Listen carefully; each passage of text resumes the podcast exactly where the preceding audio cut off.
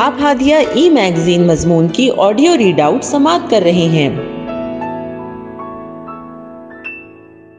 سامعین، السلام علیکم ورحمۃ اللہ وبرکاتہ۔ میں اسما امتیاز، ہادیہ کے شمارہ اپریل دو ہزار تیئیس کے مضمون کی آڈیو پروگرام میں آپ کا استقبال کرتی ہوں۔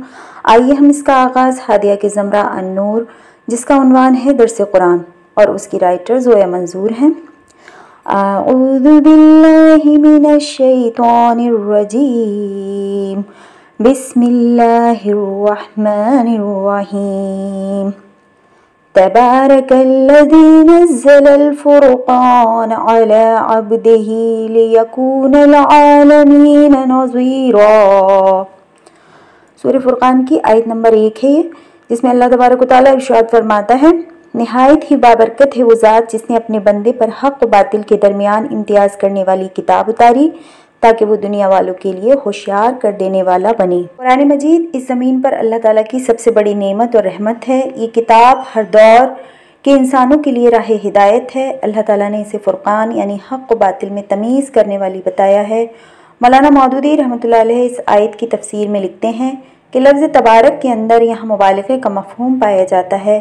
یہ کئی معنوں میں استعمال کیا گیا ہے۔ بڑا محسن و باخیر نہایت بزرگ و برتر، بہت ہی مقدس اور کمال قدرت والا وہ ذات ہے جس نے یہ فرقان نازل فرمایا ہے۔ فرقان کہہ کر دراصل اس حقیقت کی طرف اشارہ فرمایا گیا کہ یہ کتاب اپنی صداقت ثابت کرنے کے لیے بجائے خود ایک دلیل و حجت ہے۔ یہ کسی خارجی دلیل کی محتاج نہیں۔ سورہ فرقان میں دراصل کفار و مشرقین کے ان اعتراضات کا جواب دیا گیا ہے جو محمد صلی اللہ علیہ وسلم کی نبوت اور آپ کی پیش کردہ تعلیمات پر کیا کرتے تھے۔ یہ آیت ایک تمہید کے طور پر ہے، آگے کے آیات پڑھنے سے اندازہ ہوتا ہے اس طرح کفار و مشکین کی فضول و احمقانہ باتوں پر گرفت کی گئی ہے۔ چنانچہ لفظ ابدہو بھی نبی صلی اللہ علیہ وسلم کے لیے ایک خاص التفات کا حامل ہے اور اس التفات کا یہاں ایک خاص محل ہے۔ کفار کے ان اعتراضات کے جواب میں جو وہ آپ اور آپ کی تعلیمات پر تحقیر آمیز انداز میں کیا کرتے تھے، خاص طور پر مکہ اور طائف کے دولت مند جو اپنی دنیاوی و مالی برتری کے گھمنڈ میں چور تھے۔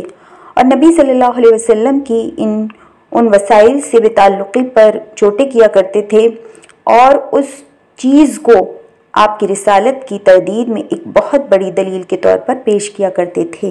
تدبر قرآن۔ اللہ تعالیٰ نے یہاں متکبرین کی اس ذہنیت کو سامنے رکھ کر فرمایا کہ اس نے اپنے بندے خاص پر فرقان کی شکل میں نعمت عظمہ اتاری۔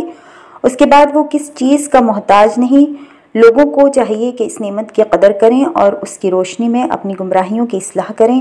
اللہ تعالیٰ اگر چاہتا تو اس کتاب کے بجائے وہ کسی تازیان عذاب سے مسلح کر کے بھی بھیج سکتا تھا، لیکن وہ بہت مہربان اور رحیم ہیں۔ لی یقون للعالمین نظیرہ عالمین کے لفظ سے صاف ظاہر ہوتا ہے کہ قرآن صرف اسی دور کی کتاب نہیں، بلکہ رہتی دنیا تک کے انس و جن کے لیے راہ نجات ہے۔ دنیا و آخرت کی کامیابی کا راز اسی میں مزمر ہے۔ تاریخ گواہ ہے کہ قوموں کا عروج و زوال اسی سے وابستہ رہا۔ قرآن کا لزوم سربلندی ہے۔ اس سے اس سے اعتنائی ذلت و پستی ہے۔ چنانچہ ارشاد گرامی ہے ان نافیزہ لکل ذکر لمن کا نا لہو قلبا او القسم و ہوا شہید سرقاف کی آیت نمبر سینتیس۔ کیونکہ اس میں نصیحت ہے اس شخص کے لیے جس کے پاس بیدار دل ہو یا جو حضور قلب کے ساتھ کان لگا کر بات سنے۔ علامہ اقبال اسی بات کو کچھ اس انداز میں پیش کرتے ہیں، گر تو من خوابی مسلمہ زیستن نیست ممکن جذب قرآن زیستن ہادیہ مضمون کی آڈیو سماعت کرنے کے لیے شکریہ۔ امید ہے کہ آپ کو پسند آیا ہوگا۔ ہمیں آپ کے مشورے کا انتظار رہے گا۔ اپنا مشورہ، تبصرہ اور مضامین editor at Hadiya dot in پر ارسال کریں۔ اور ہادیہ ای میگزین کے مضامین کو پڑھنے کے لیے website W W W dot Hadiya dot in subscribe کریں۔ انشاءاللہ، ہم اگلے ہادیہ ای میگزین کے شمارے سے دلچسپ مضامین کی آڈیو لے کر حاضر ہوں گے۔ تب تک کے لیے اجازت۔ اللہ حافظ۔